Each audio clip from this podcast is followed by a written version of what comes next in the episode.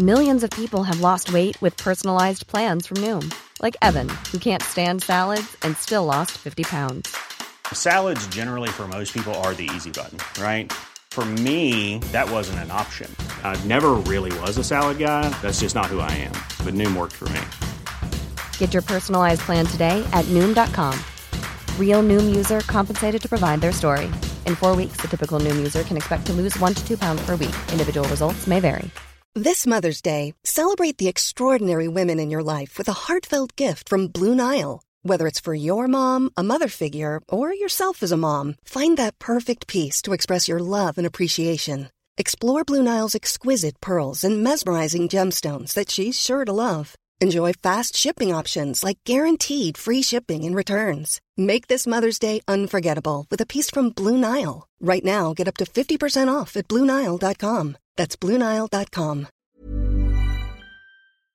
Hashtag JFTF. It's time for Must Have Seen TV, the podcast dedicated to the sitcoms of the 20th century. From I Love Lucy to News Radio, I'm your TV guide, Brett White. I'm also a reporter, a senior reporter producer for Decider.com. I have to edit my intro. This week, if you didn't already guess from the intro, the piece of gay lexicon that I quoted at the beginning. Yeah. This week's guest is from Netflix's The Circle, River, a.k.a. Lee Swift. Hi, Lee. Hey, hashtag JFTF. I loved it. Yeah. I loved it. Well, when are we getting the merch? When's the merch happening? The JFTF merch? Because I should have worn my John shirt, because I have a John shirt. Oh, you should have wore it. We're going to be doing that, I believe, back to school. We're already kind of in developing it. So we'll see how that goes, you know. Well, I feel like if any listeners out there listen to a bunch of podcasts, they've probably already heard you on one because you've been busy. You've been staying busy since The Circle dropped a month ago. It seems like yesterday, but also forever ago. Yeah, the finale was May the 5th. So yeah, we're close. It's close to a month, 3 weeks ago for the finale. But yeah. Yeah, I love podcasts, and I love being on, you know, talking to all these great creators like yourself doing great things. So, yeah, it's been fun. Yeah. Well, and what was it like? So, like, one of the tropes of sitcoms, and actually when I had Alex from season 1 on the show, we did a bottle episode. We did an episode where two characters get trapped in a room. Which is essentially what The Circle is all of you are basically like, you're trapped in the basement, you're trapped in the elevator. I don't know, like, did it ever feel like you were on a sitcom while you were in The Circle? Yeah, it kind of did feel like it. Yeah, I guess so. I was in a living sitcom, yeah. Especially when they dressed me up and I'm dancing around with a wig looking like Ozzy Osbourne. Oh, so, yeah. No, how long do those parties last? If you can reveal. I would say it seemed like 2 or 3 hours, really. I mean, it may not have been that long, but it felt that long. Maybe it's my old body. Well, because y'all have no sense of time. They don't have clocks. Right. Like it is. Yeah. So no clocks at all. They totally take over your reality. But I'm so happy to have you on for my Pride Month. I think this is my 3rd annual Pride Month. My brain is completely fried because of the quarantine. But I'm so happy to have you on, where I bring members of the community on to talk about these episodes of television that were trying their best, some cases better than others. When you were growing up, did you ever see yourself on TV, even in like coded ways, or like have to like really project yourself into anyone? Honestly, not much. Most images I saw were either tragic, deviant, or comedic. It had to be very much over the top that I ever saw anybody that was gay. And so I never really aligned myself or saw myself. But I would say in music, a little bit more, like Elton John, Freddie Mercury. I saw more, I felt more connected, you know, they were vibrant and fun and stuff. So music, I saw some, but even in music, didn't see a lot, but not that I remember on television or in movies. I remember the first movie I saw, and I don't remember how old I was. It was the early 80s, called Making Love. Do you know that movie? No. Harry Hamlin was in it, and Michael, I can't remember his name. I hate that, but it was, and it was still not, like you said, on the nose. It would not play very currently, but it was a positive. At the end, there was a positive outcome for one of them, and so for only one. For one, yeah, for one, really. Hey, we got one. Yeah, I was happy, yeah. But I think for me that was an interesting. I remember I was pretty young, and I was at my grandparents', and it was over the satellite. They had a big giant satellite dish. They lived in the country, so I tuned it in, turned the sound way down because I wasn't out, and I was watching this. But I cried. I remember crying because I was going, "Wow, this is." That was the first real connection I ever felt about that there's other people out there like me, you know?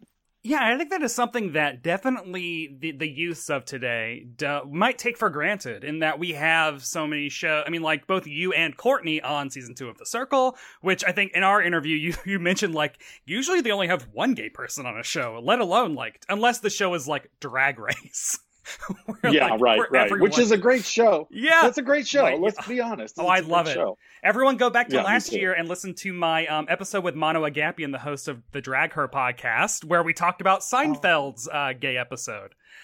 And, wonderful! And cool. Then I forced Mono to listen to my list of my top 10 favorite queens of all time, which was totally off topic, but I had to. Good. See, like growing up, I also came into, when I got Game Show Network when I was like a senior in high school, is when my life really changed, because I got to see Charles Nelson Riley, who is one of my like all-time icons, and watching him now, knowing in the context of like what the 70s were, and the fact that he was allowed to be that gay without ever saying it, is so empowering. And also, like, yeah, he's kind of like a chuckly, like weird kind of goofball, but it's like he was brave enough to do that on television when just 20 years before, network executives literally told him they don't allow queers on television. Yeah, exactly. And it's so great. There's one episode of Match Game that I always like quoting. They ask a orange juice fill-in-the-blank question that involves Anita Bryant, the famous anti-homosexual crusader of the 70s. And when it comes to Charles, he holds up a card that says, "I refuse to answer questions about Anita Bryant." And he's smoking a cigarette while he holds it up. And it's great. Oh my God, that's beautiful. And I don't remember that. He actually does fill in the blank. He did actually play that round because he wasn't going to screw over the contestant. But tiny little protest moment, and you love to see. Wow, nice, nice, good for him. Yeah. And that earlier question you said, I do remember feeling a little connection to him, but he was so comedic, that was a little bit. But yeah, I do remember him, and I remember seeing him, especially when I was younger, and feeling that kinship. Yeah. But he was so much older than me at the time. I kind of wanted to see somebody closer to my age, and he wasn't, saying, "Hey, I have a man in my life" or anything like that. It was just being campy and fun and everything. But thank God for him. Yeah, he kept laying. They all laid the groundwork for everybody, Yeah, and that's what I like doing with this month of the podcast. And also, listeners, as I'm going to continue imploring, if you have any questions about Hayden Rourke and the biography I'm writing, I want to do a year anniversary of me starting this journey, all Q&A episodes. So please email musthaveseenTV@gmail.com or just get on the Twitter and tweet at me. And if I have enough questions, I'll do a Q&A episode. And if you don't see one in the feed, then no one asked anything. No questions. All right. Questions. I may send you some questions. Please. Because it's been a fun, wild, emotional, cathartic journey. I'm really glad I've been in therapy this entire time, because it's been exercising a lot of demons. Hayden's a great man. But this week on the show, we're going to be traveling to February 9th, 1971. Love Story ruled the box office. One Bad Apple by the Osmonds topped the charts. And CBS aired the All in the Family episode, Judging Books by Covers. Lee/River/Lee. You must have seen Judging Books by Covers before today. I have. Yes. I'm a big fan of All in the Family, because it was, and I remember even as a kid, the parents would have it on, and they were like laughing, but he was the the big bigot was the butt of every joke. Yeah. Norman Lear was a genius. I mean, an absolute genius with that show. Do you remember watching like this episode at any point, like in your childhood or whatever, when it might have really? Because, okay, like, speaking as, like, you know, I was a closeted gay child as well, and it's like, anytime there's a gay person on television, you're just, like, the spotlight's on you, and you're like, no one notice, please, no one notice. Even if you're, I was so deeply closeted, I didn't even recognize it, but it always, like, made me wary. Yeah, I mean, it's a lot of work to stay in the closet. A lot of work. Yeah. And you know, talking about catfishing, I mean, you are a catfish the whole time, your whole life, with your family and friends and everybody. You are catfishing, and you're monitoring everything you say and do, because God forbid they figure anything out. How you sit, how you hold your hands, right. Like, it's really intense. It's crazy. Yeah, it's a lot of work. Yeah, I mean, it's a lot more work than being in The Circle. I'm going to tell you that for sure. Because it lasts a lot longer than 3 weeks. Like, exactly. Ugh. No, I don't remember seeing that episode. I remember the episode that they did with the character Beverly. Oh gosh, I can't remember Beverly's last name, but also it was a drag queen, and very poignant episodes that they did. I think 3 episodes they made, but I remember that recurring character, one. Yeah. And isn't that like Beverly's death is what causes Edith to like question her religion? Like, yes, you like Beverly LaSalle. That's the name, Beverly LaSalle. Yeah, I remember that one, and that was like very powerful to me because, you know, I was in, you know, our religious practice was very oppressive, very anti-gay. And that was, like you said, the episode when we should have watched that one, I guess. But Edith did have a very crisis of faith that she went through because of that. Yeah. Well, and there are so many of these episodes in the 70s. And, well, I mean, I guess I'll just go on and jump into it, because this week we're going to be talking about the All in the Family episode, Judging Books by Covers. It's the 5th episode of Season 1. It was written by Burt Styler and Norman Lear and directed by John Rich. Here's how iTunes describes the episode. Archie is irritated at Mike's offbeat friend who dresses and behaves in a way that leads him to mistakenly conclude he's a homosexual, but Archie soon learns that one of his best friends is gay. Lee, how accurate is that description? Very accurate. I mean, that's on point. Yeah, absolutely on point. What I was going to say before I started that was, this is the first sitcom to ever tackle a gay character and actually like use the words gay, homosexual, and then also a couple of slurs and derogatory. Right. But like, they really go all in. And before this, there's this really good book called The Primetime Closet, which is, it's old. It came out, like, Will and Grace is new when this book came out. So, like, it is coming from, you know, 20-plus years ago. But it's, like, a breakdown genre by genre of the history of queer representation on television. And before this episode of All in the Family, it was all either talk shows where people were basically, like, talking about how homosexuals were, like, of the devil and, like, a plague. Or it was dramas where cross-dressers are murderers, or, you know, everyone has like a secret same-sex partner that ends up getting murdered or something. It's real bad before this episode of All in the Family. Yeah, really bad. Yeah, very bad. I remember, and of course it was in rerun, Dragnet had an episode of a gay character, and he was such a horrible character. I mean, murderer, deviant, and then they even had stuff at the end about how terrible that person is and that lifestyle. And yeah, I remember that very clearly. After this, like, Mary Tyler Moore has a very good gay episode that actually stars a gay man and was co-written by a gay man, which very rare to happen. The Bob Newhart shows is very special to me, and everyone can go listen to that episode with Glenn Weldon from a couple years ago. But I think this one is kind of the template that a lot of them follow. Like, All in the Family came out and did it, and this is the formula a lot of them do, like, adhere to. Yeah, I think you're right. I mean, Norman Lear broke so much ground. I mean, he touched so many topics and issues I mean, you know, race relations, you know, transgender with abortion, abortion, like, yeah. And this is episode 5. I know. I know. Oh, has this never been done on TV before? Oh, okay, cool. I'll do a 5th episode. Yeah, exactly. So it starts with a theme song, and unintentionally, I'm sure, the theme song also, like, a line in the theme song is, girls were girls and men were men. It's like he knew he wanted to do this from the beginning. Yeah, you think he probably did. I mean, like you said, it's episode 5 of of season 1.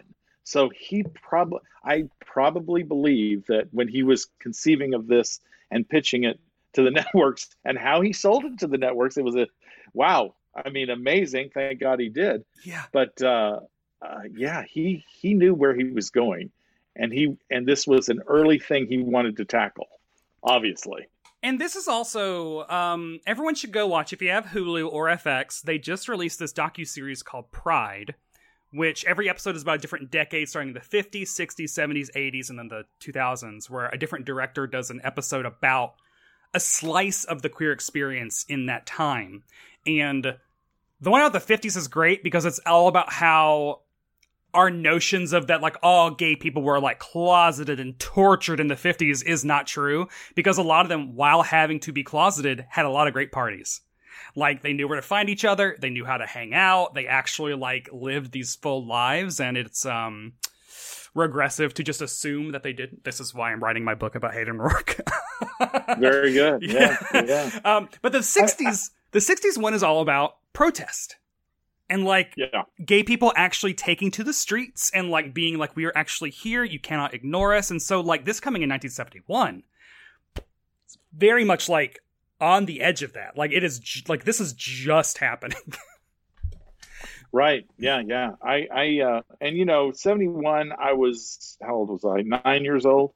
So, you know, I remember, you know, from a 9-year-old's perspective, some of all the angst. The big angst of that time was, you know, Vietnam and of course the Nixon stuff. And I remember that, but I also remember kind of the American positivity. I remember when that was just a couple of years after we landed on the moon. So, I mean, there were so many things going on and social change. So it's fascinating to me that I got to experience it. Yeah. It's and instead my generation got 2020. Oh God.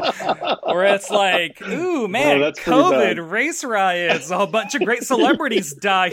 Like, this is awesome. Yeah. So the episode begins with Sally Struthers and Rob Reiner.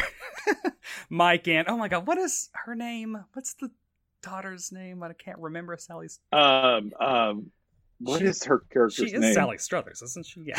Hold on. Let's see. It's golly, I should know that. And I just watched the episode. Oh my God, what's wrong with me? Oh, Gloria. Well, mine is I have an old brain. Gloria. That's Gloria. It. Gloria. Sally Struthers. Yeah. This is where it's coming in. My All in the Family lack of knowledge is going to show a little bit. I've seen a handful of episodes. So yeah. If it wasn't on Nick at Night when I was a kid, it's a struggle. It's hard to get. And All in the Family took a while to get back on TV because it's very offensive language, a lot of offensive language, you know, and even though they're making, you know, the point is a very progressive point of view. It's really showing how the world was back then. Yeah. You know, and things were, still is. In some unfortunate way. But yeah, so Michael and Gloria are setting the table because they have a friend coming over, Roger, who's just gotten back from London. He's going to come over and show them, like, his photos. And Mike and Gloria, like, they already know what's going to potentially happen because they know how Roger is. And also, I guess Archie's met Roger because he knows him from just his name. Yeah, he called him the word was fairy. Yeah. Before he even walked in the door, you know, he identified him as a fairy. Roger the fairy is a strange little birdie, etc. Which is so. I also had a style podcast that I titled that ran last year. I did 3 seasons. I called it Enlighten My Loafers. Nice. I love the name. Yeah. I love it. Because I like when you, reclaiming, like, in the low, like, reclaiming these words that used to be hurled at us and, like, being like, no, I'm going to make it a fun pun. Well, you know, that was the thing, watching it back again and hearing them say queer. Yeah. And I'm thinking, wow, we own that word now. We own it. Yeah. And so I thought that was that was a moment watching it, thought, that is so cool that we took that and now it's a power word for us, not a painful word. Yeah, because Archie actually uses it. Again, one of the things he says as queer as a $4 bill. Like, yeah, which is... does. A dollar queerer than usual, because isn't it $3 bill? It is. He gave him an extra dollar. Yeah, so just, well, and even like the food they're putting out, like fancy cashews. They say cashews weird in this. They did. I've never heard a New Yorker say cashews. Cashews, before, yeah, ever. Cashews, and then also like smoked salmon. Like, I know they're going out. Real gay food. Yeah, that's. Yeah. I did like that. So this is an interesting moment. I think it's before Roger even comes over, and he says like, well, he's coming from like London, and Archie's point of view is everyone from London is a pansy because they have like handkerchiefs and like umbrellas.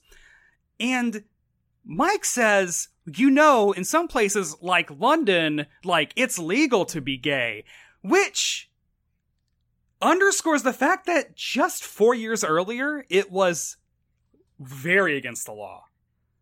Like, yeah. To use London as an example of, like, positivity and progress in 1971 is like, wow. That's... Yeah. And even though he said between two consenting adults, there was still things... That, I mean, it was not a totally open society to be LGBTQ in London in 1971. Was it easier in some respects? Yes. Like any urban city, you can find places and stuff. And there was some laws that were a little lighter, but it still was not. It was not Mecca. No, not at all.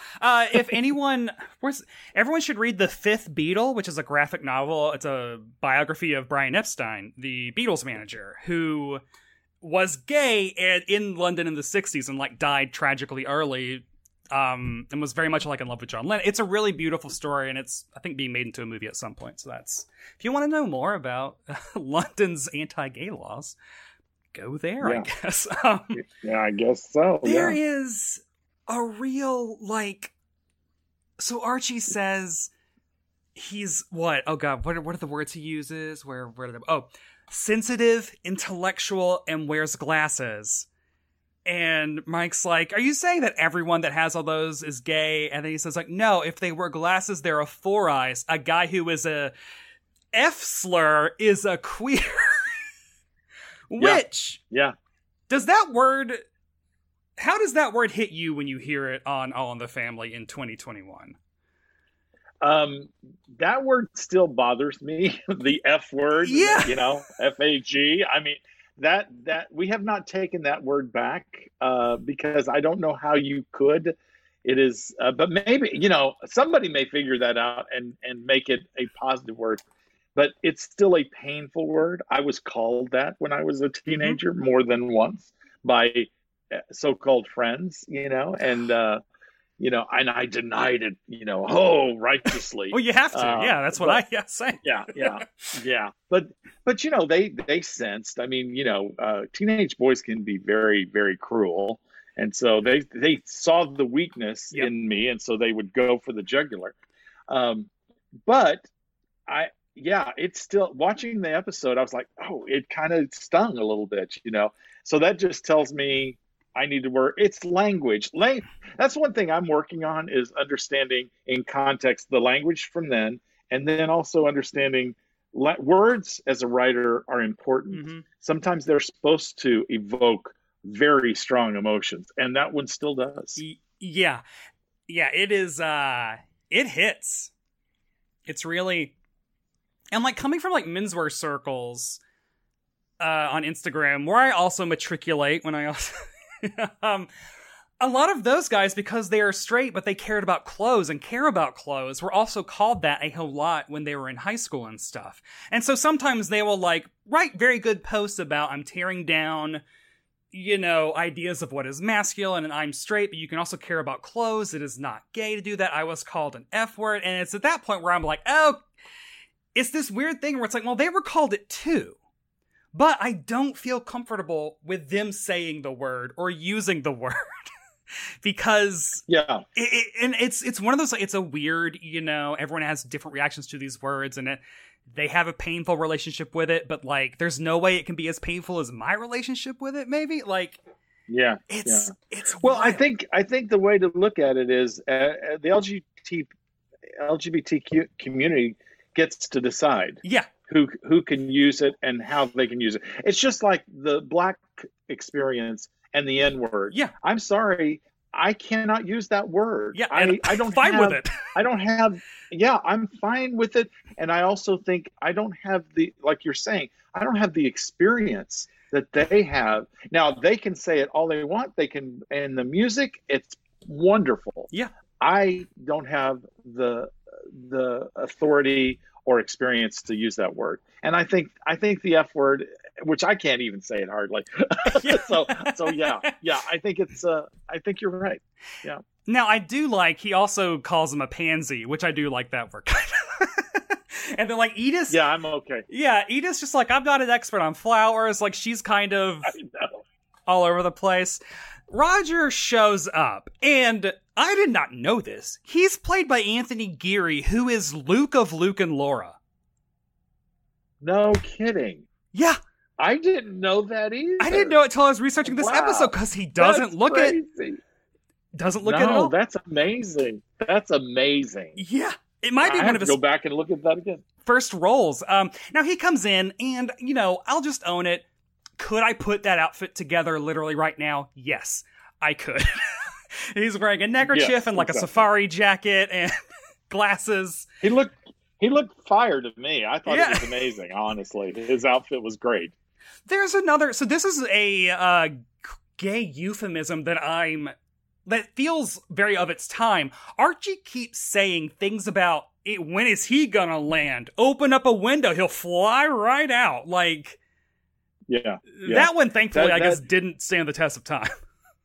Yeah, they did. They'd say flutter or flitter. They had all. It was a whole bird connotation. I don't know why. I remember it, but it kind of died out. Thank goodness. You know, gays are like a bird, and we will only fly away.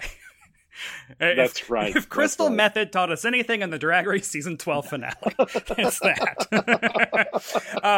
There you go. So this is where Archie's a complicated character. Edith is a light. Jean Stapleton is a treasure, and I just want better for her. You know? Yeah. You know, I think if you had watched more, because we've been watching a lot of wonderful old television because we have access to it. But the thing that I realized rewatching all these shows is she is truly the most enlightened of all of them. More than Gloria and her husband, the Rob Reiner character. She is the most enlightened, and her the way she moves it is very subtly. She's not an overt fighter to push people. She's kind of in the background, but she does move the needle every once in a while in a very gentle way, and I love her. Well, I love her on this show. And her main bit in this episode is when she looks at the photos that Roger's brought back, she gets, I mean, it's philosophy. Like, she should be a philosophy major, because she's talking about how, like, a photo is like this moment in time that is frozen. And it's so interesting to think that, like, literally a second after this was taken, like, that hand on the clock went down to a 1, or, like, those people kept walking. And, like, she's thinking about, like, the internal lives of all, like, that is deep stuff. And then Archie, of course, is like, bah, bah, bah, bah. Yeah. He's definitely at a different level than her. She even goes later in the episode when she's talking about the Queen of England, and she said, Gloria said, you can't see her. Yeah, but I imagined her in the carriage and just like anybody, flicking a speck out of her eye. Yeah. And I thought it was really a deep thought, but it comes off like she's this, what he keeps calling her a dingbat throughout the thing, but she's the deepest thinker of all of them. Yeah. Yeah. And it's just, it's so great. And I think that's why it's really special that she's the one that gets a lot of like later episodes, she's the one that gets like these big cathartic emotional moments as well. And I think that's super, super special. Archie's had enough. He's finally gonna go to the bar. They say cashews one more time. I can't remember the context, but I just made sure to note it again because I thought that was wild. So at the bar is a scene like from my nightmares. I don't know, like I those kind of men like sitting around talking about like politics and like anti-union, it's set like scare quotes debating, you know. Like, yeah, exactly. And it's that kind of masculine energy still terrifies me. Yeah, it's hard for me too, I'll be honest. I mean, I definitely could put on the mask and when I was younger and try to sit there, but the whole time I'm shaking inside because I know I'm a fake. I'm a phony. Catfishing. Trying to interject. Yeah, catfishing, exactly. And that hyper masculinity image of, oh, we're drinking a beer and men will be men and talking about porno movies, it's tasteful porno movies, how Wanda became a woman. I know. And you know what's so funny, when they said how Wanda became a woman, in my mind I went to, oh, is this a biological male transitioning to a woman, yeah. And then I thought, no, we're in 1975. Yeah. No, that's not. Doing. Yeah, you know? Or if it was probably not handled tastefully. Like, absolutely not in that era. Handled tastefully. So, but then Steve is a friend. Steve is played by the actor Philip Carey. He looks like TV's Charlton Heston, like a TV version of a Charlton Heston is what he really reminds me of, and. Within, like, a second, he and Archie, like, split off from the group. And, like, the first thing Archie says is, like, so what about you? As a bachelor, I bet you're swimming in women, basically. And having gay years, we know what the word bachelor is just, like, alarms. Yeah. Oh, yeah. Yeah. Yeah. And that's not a word you hear much anymore. It's kind of died out. You know, a confirmed bachelor, all those things that used to be said a lot. Yeah. You don't hear that anymore. But yeah, my gaydar, definitely spider senses came up. I do wonder if...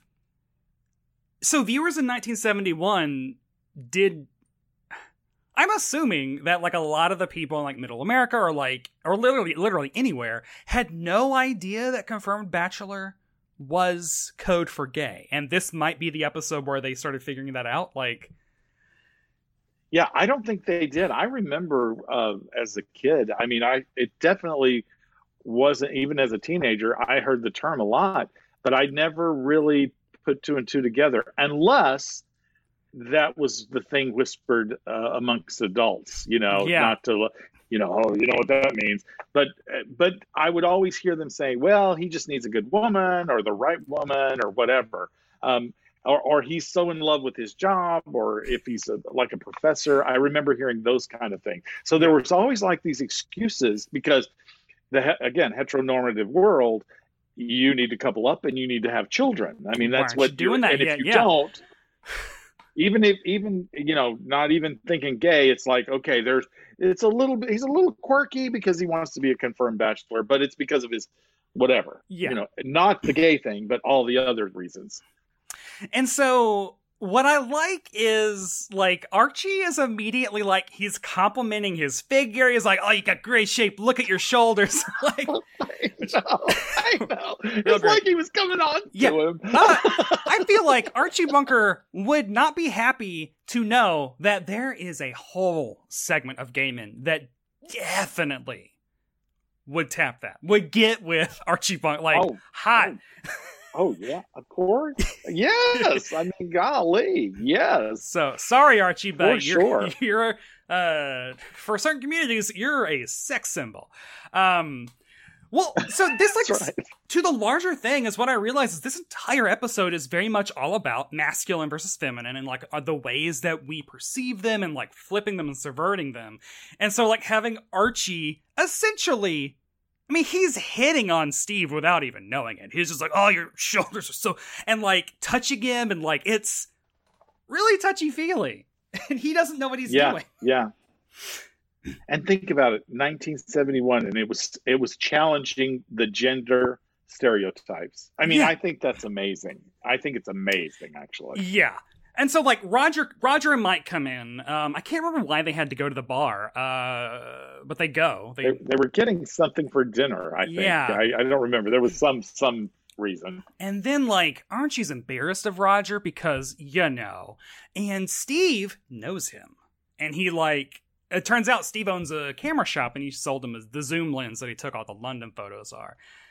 And then we get the bartender, pulls Mike aside and has a talk with him that is literally the plot of a Cheers episode 11 years later that I talked about with Dave Holmes last year or 2 years ago, I don't remember. That is how little, like nothing, like progress, like it just stopped in the 80s. Yeah. So, like...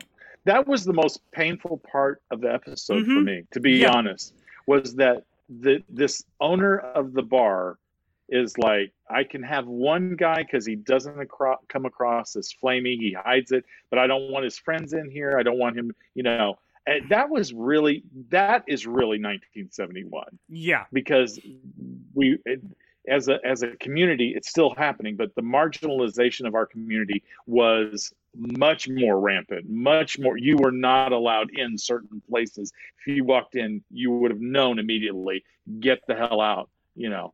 And so that was the most painful part of the episode for me, honestly. Yeah, and it's also, I mean, it's also so un-American, because in a capitalist society, don't you just want the dollars? Like, if being a gay bar is going to turn it out, let the gays drink. Because they will drink more than your straights. Yeah, these, like, that bar is also empty. He should be begging for more in New York City in 1971. Yeah, they would have so many. Yes, God. Yeah, I'll tell you a story, kind of a little sidebar, if you don't mind. Yes, Stephen and I went on a gay cruise on Atlantis. I don't remember, years ago, and we ended up sitting with some of the administrators of the cruise line. And they said, I said, well, how is it, you know, having all these gay men, and how does the staff like it? And he said, oh, the staff loves it because they tip, even though they don't have to tip. And he said, the first time we did one of these charter for gays, he said, we ran out of booze the first day. So we had to go to port again and have more booze come on. So yeah, they loved it. But anyway, sidebar. Sorry. I love that. God.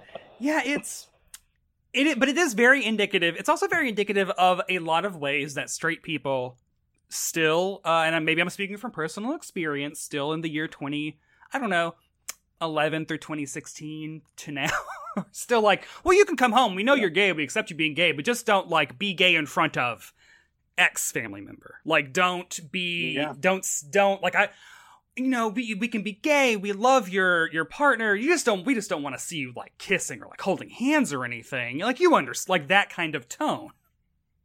And people, that's not the way to be an ally.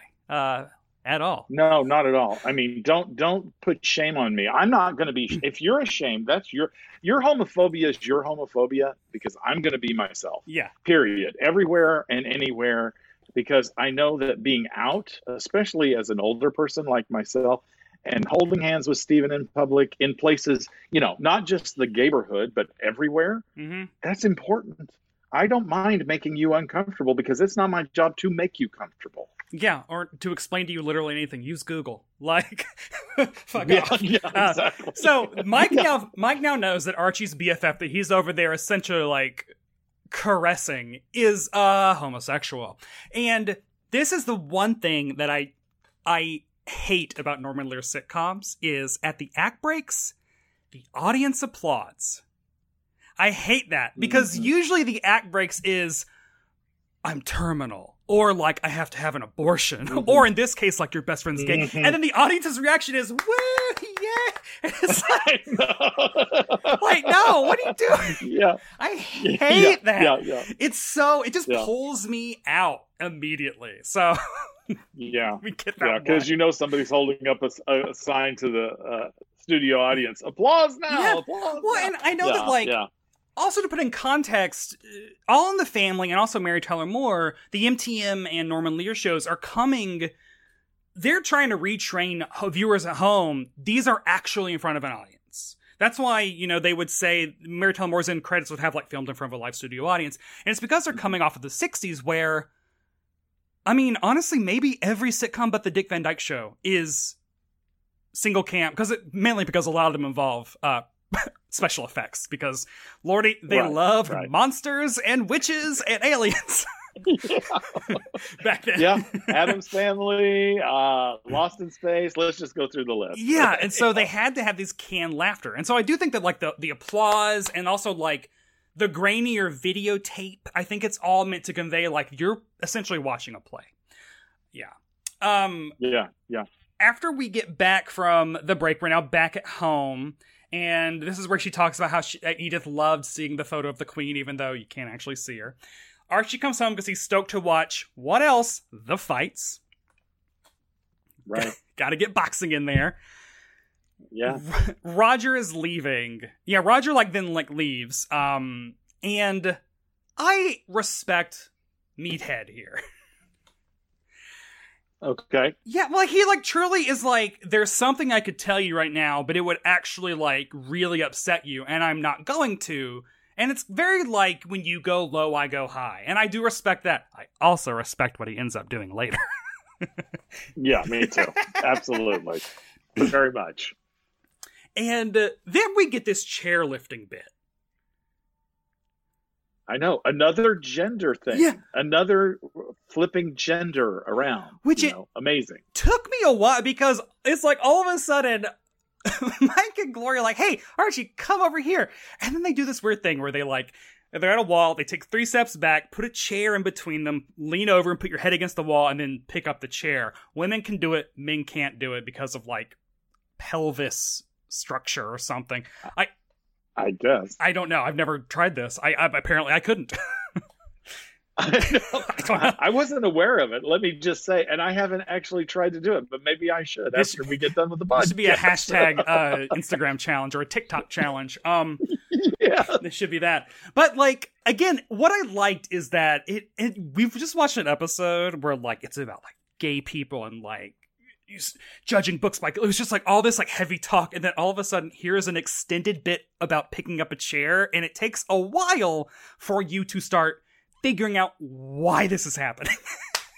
Yeah, it does. I mean, it's definitely setting something up, and you're like, what? And it's honestly, as far as writing, I thought it felt very disjointed from the actual work. But it makes sense. But it was how they went into it was very odd. Yeah. Not to be critical of Norman Lear, but it was odd to me. Well, as soon as Archie realizes he can't do it, and then it all clicked for me because it's his masculinity is threatened by the fact that a woman can lift his chair and he can't. And he's basically like, what'd you do to the chair? I'll get another chair. Edith comes and she can do it. Yeah. And he is losing his mind. He's losing his crap. I mean, he's just totally out of it. Yeah, exactly. This is also where I noted that, Archie reminds me of my grandfather. Looks just like him. And oh, wow. Exactly like him in all of the ways that implies. So was it hitting buttons for you then?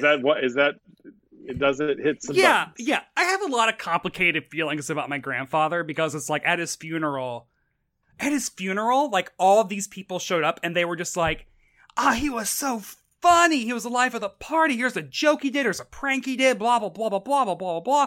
And for me, I'm then why did he literally never show that to his grandkids or around us? He was always just mean. He's a man from the 1920s in the South, so you can draw your own conclusions. happens, you know? And yeah. It really upset me, because I was just like, I would have liked to have known that man instead of like the grandfather that yelled at me because I didn't want to eat the dinner, like the Southern cooking. I wanted a pizza, and he would just like make fun of me and stuff. Yeah, exactly. It just made me... It's interesting how people have different views of each of us. You know, that we show different sides. Mm-hmm. Again, the catfish thing. He was probably catfishing those people. You know, I mean, I keep going back to that. But he, you know, he put on a persona. I'm the life of the party. But when he came home, maybe that was more, or maybe it was the other way around. I've got to be this tough guy with my grandkids. Yeah, it's an interesting thought, you know. And it sucks because he also really loved clothes. I inherited a lot of his. He had all these insane 70s tuxedos. He definitely loved clothes because he owned multiple ridiculous 70s tuxedos. And I don't think that just every man of the 70s just had a lineup of those. Probably not. So you know, something. But anyway, Archie, broaden your horizons, Archie. And this is where, like, they say Roger's the one that told us that trick, and he's like, oh, well, I guess Roger could lift it because he's essentially a woman because gender is rigid. Right. And that's when Mike loses it and is like, your friend, that big football player, is a homosexual. Dun, dun, dun. Yeah. Drop the bomb right in the middle of his lap. Yeah. And now we go, the final act. We're at the bar, and it's just Steve and Archie. And, like, I wrote down, Archie is hot for that arm. Isn't that the truth? Yeah. He was just, I mean, I thought that was interesting that they played it that way.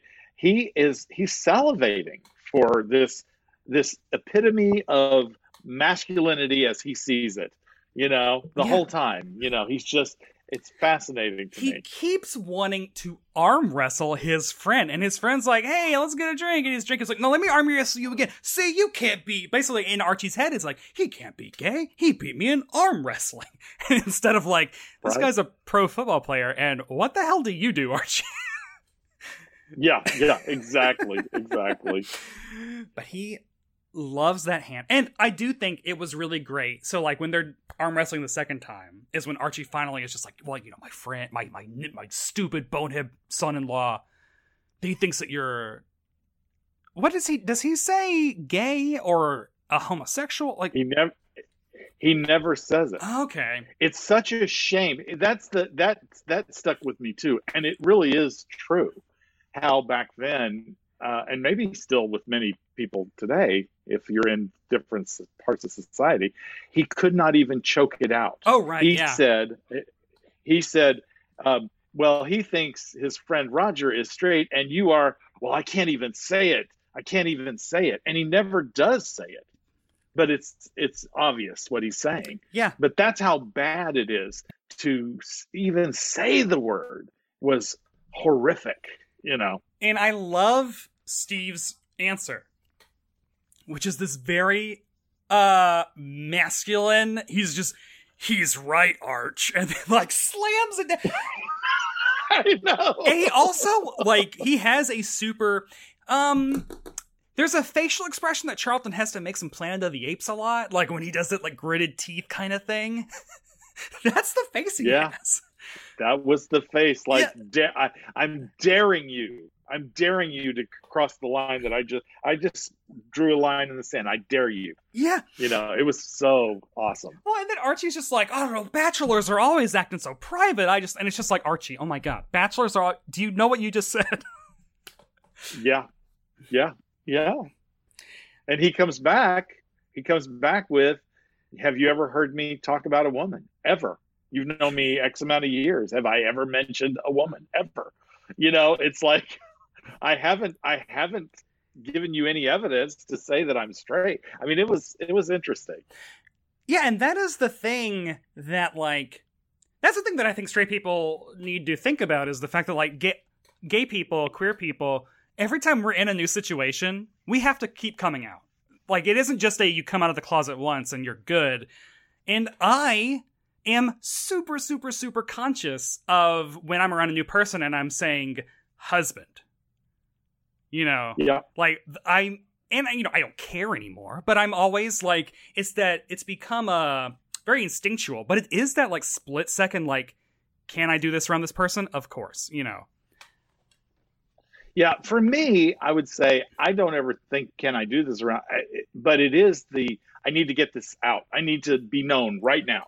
So I do it very quickly because I don't want any question. I don't want any shame. If you have a problem, it's your problem, not my problem. So I do think you're right.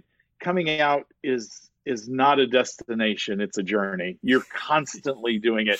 You're getting new places, but I because I'm so comfortable where I'm at now, I don't care who they are. It's one, I say husband very quick. Yeah. And maybe that's being too forceful, but it's where I'm comfortable. I want them to know immediately. If I'm not wearing gay pride clothing or something, I'm going to let you know right away. Hello, I'm Lee and I'm gay. Yeah. You know, I'm going to make sure you know. I'm going to make sure you know pretty quick. So it ends with Steve tells Archie the truth is in the eye of the beholder. See you later. And he punches them on the shoulder. And then Archie says, like, if that's the punch of a fruit, nah. And is that Archie wondering if he might be gay? If a punch of a fruit is that strong, yeah. I'm clearly that strong. Could I be gay? Nah. I was trying to figure out what that was. I think he was so in his denial. I think, to me, what it was, he could not rationalize that example of masculinity. He could not get there, despite it being in his face, despite his friends saying that, despite everything. He could not come to terms with it at that point at all. And I have to imagine a lot of men. A lot of people in 1971 up to today still can't wrap their heads around gay people expressing themselves in literally any other way that isn't just like glitter fairy. Hey, yes, queen. Yeah. Yeah. Which I also, straight people do such a number on us.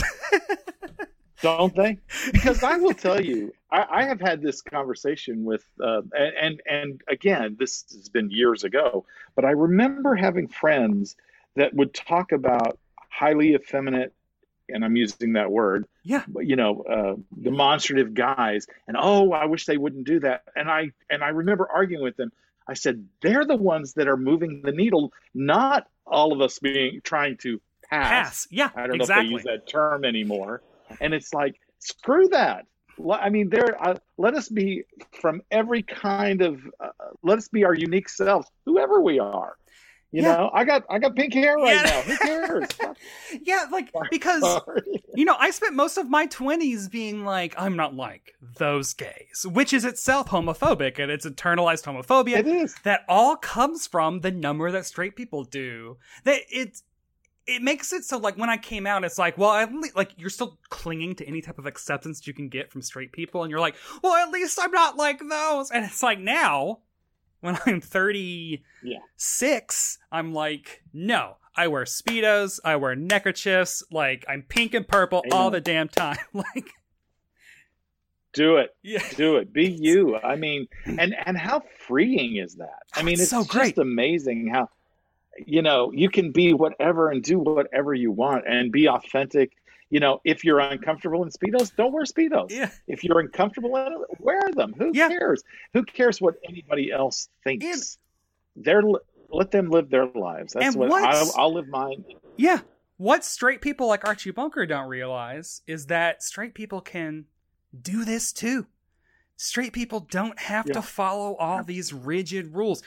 I hate nothing. I love me some HGTV, House Hunter, Property Brothers style shows, but lordy, the like husbands hate their wives is the vibe of that entire network.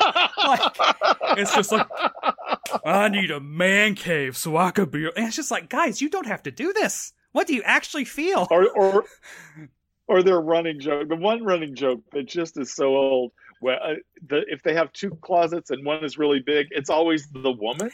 Like, why? Why is it always the woman? Yeah. Because I have straight friends that know it would be the exact. Your grandfather probably would get the bigger closet. Yeah. So it's like, guys, we don't. No one has to live by any of the gender restrictions that are goes for gay, trans, cis, non-binary. Literally everyone. You can do whatever you want. And please do it. Yes. Do it. Do it for Archie. Because Archie couldn't.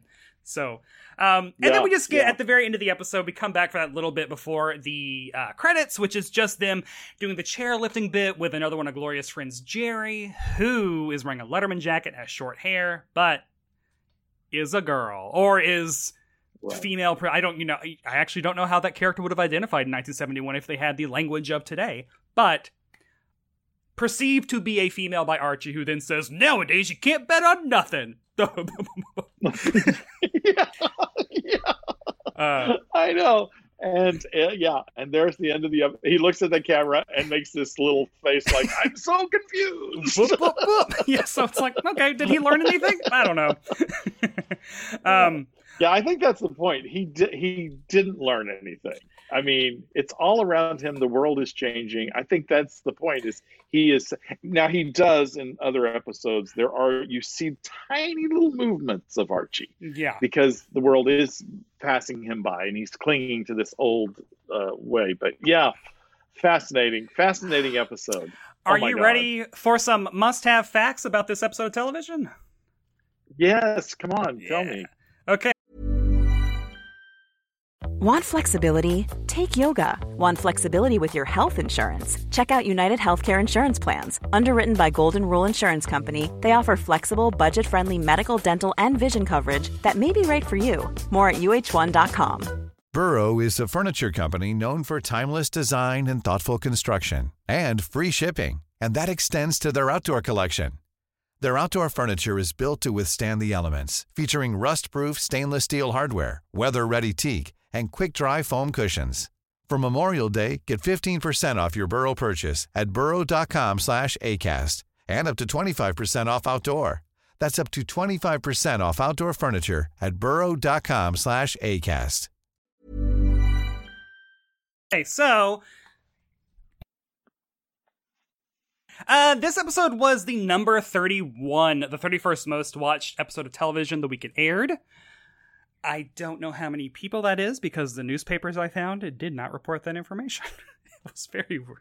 Really? Yeah. Well, oh, wow. And they usually do. And so it was like, for some reason, this one week, they were just like, we're not telling you numbers of anything. It's like, God damn it.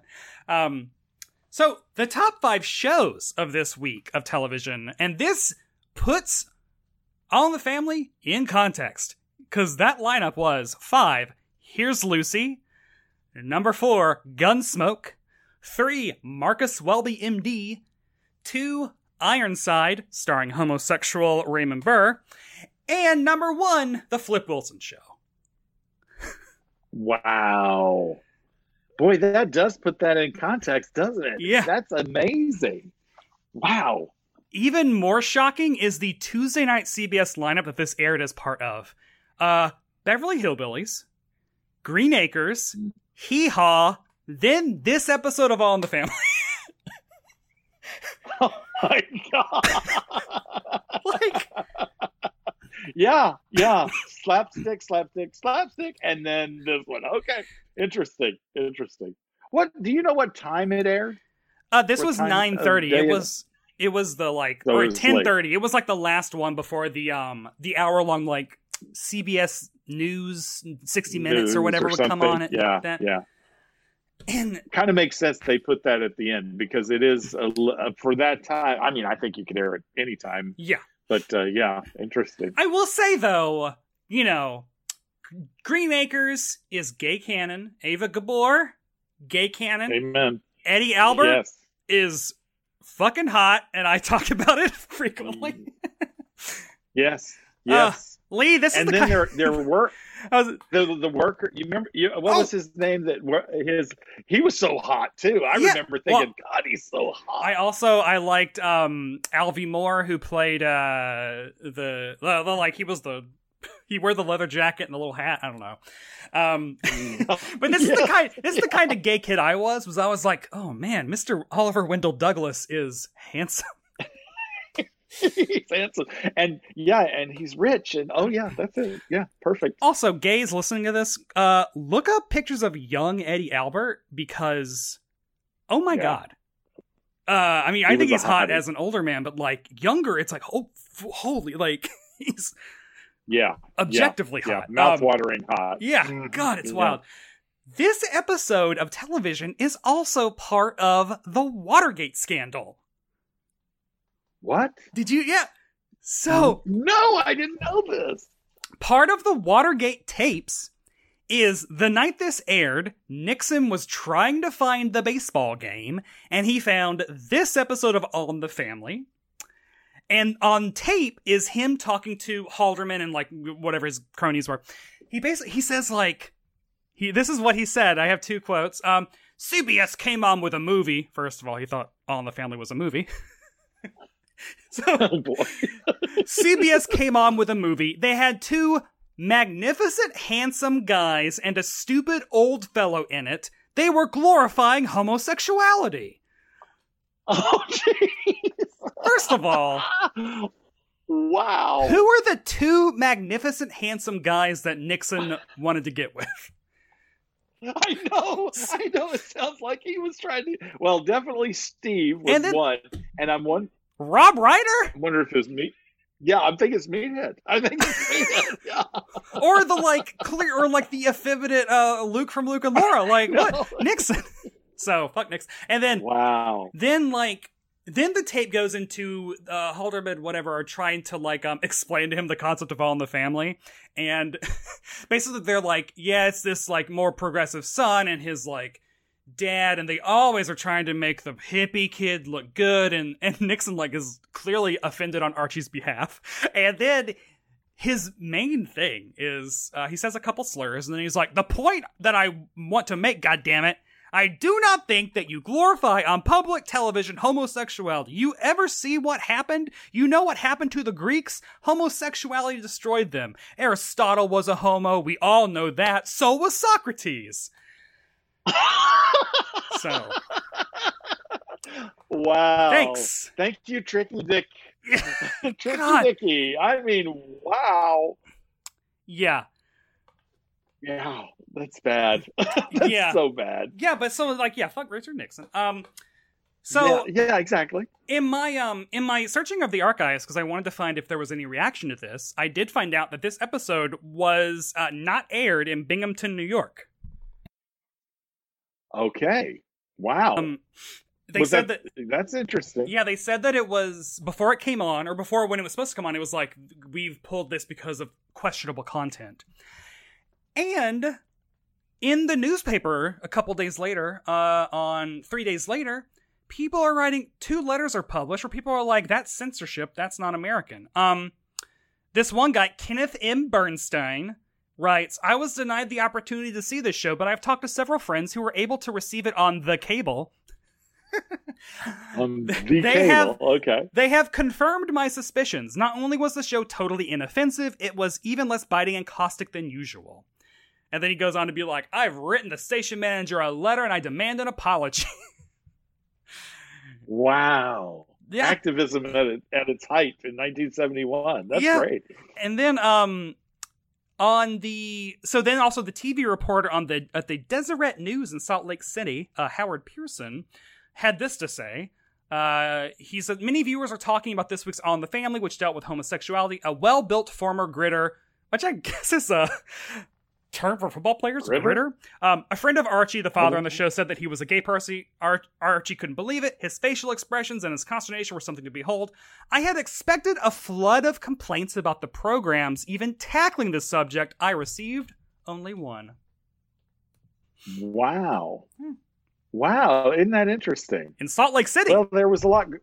Yeah, Salt Lake City. Well, there was a lot of other things going on, so perhaps, but that's interesting. Yeah. It just goes to show you could, you know, regardless of the time, you can put out art that can be progressive, that can show a different way. I love it. Yeah. So on IMDb, 279 users rated this episode an 8.9 out of 10. Would you go higher, lower, or is that about right? For me, this pretty close. I would probably go higher just because of when this thing came out and how groundbreaking it was. Yeah, I probably would. As far as just on face value, 8.9 sounds about right. Yeah. Yeah. Yeah. Like, it's not like there are a couple of laugh out loud moments, but like, you're not really there for the jokes. You're kind of there for the history making in a way. Yes, exactly. Yeah. Who had the must-see performance of this episode? Who was the must-see performer? I think Jean Stapleton. I could watch her do anything. I mean, she could eat bread, and I'd be fascinated. She's so talented, you know. But yeah, I think to play that part is so, I can't imagine, because you're really. You're the foil in a way, and yet you're still grabbing so much attention with what you're doing. I think she's amazing. Yeah, I also really liked Rob Reiner. I think that he's such a... We love him as a director, but like when you go back and watch him get his start, it's really... He's just really natural, very like, you know, schlubby, adorable kind of like... but like really stands up for himself, has a nice backbone, and I appreciate that. Yeah, and believable. I mean, I think his performance is you're totally believing this person. There was no, he's an incredible actor. So I imagine he took that into all the great things that he directed, and people love that because he's somebody who went through it, and he can get his actors to deliver incredible performances. And lastly, must other people see this episode of television? I think it would be good for people to see it, honestly, because it definitely is set in its time period, especially young people, because I think it might give them a little bit of clarity of how the world was. The world hadn't changed enough, but it has changed some. And so I think that might be a good thing for people to see. Yeah, 100% agree. This is the first unless there was like some canceled one-off episode in like the 60s, but like this is the first, and it holds up mostly. The words are hard to hear, but it's really great to see like what the attitudes were and what people were trying to do to really break down those walls. And like, yeah, like you can now say there, you could interpret the episode as being like, that guy ain't like those gays. He's much like, you know, but it's kind of like, this is lesson one, y'all. This is lesson one. We are now on. Exactly. We're now in college, hopefully. This is kindergarten. Yeah.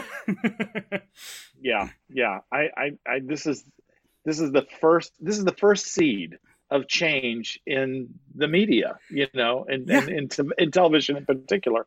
So amazing that it was planted, and all the other things that came after, it was the beginning. So I'm proud of that. I'm proud of the people that put it together.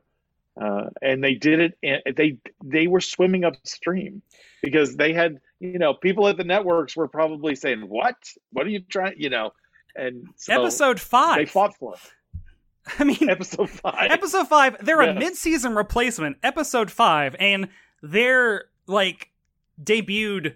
They're in the 30s. Like, they are not a top 10 show. They're not a top 20 show. They're not a top 30 show. Like, to really, like, CBS could have axed them, but what they did was they canceled all those Southern shows and then, like, renewed. Right. We get Bob Newhart show after this, which is my fave. And then, like, it just keeps getting more urban.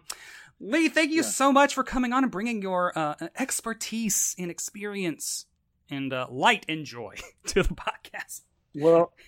Thank you for having me, Brett. I mean, it's always fun to talk to you and get your perspective. I know we've never met in person, but I feel a connection to you on many levels, because you are an old soul. Yeah. A very young man, but an old soul. And I can't wait to meet in real life. I mean, it's amazing. This was fun. This was a lot of fun. Where can people find you on the internet if they want to holler and watch all your Instagram lives.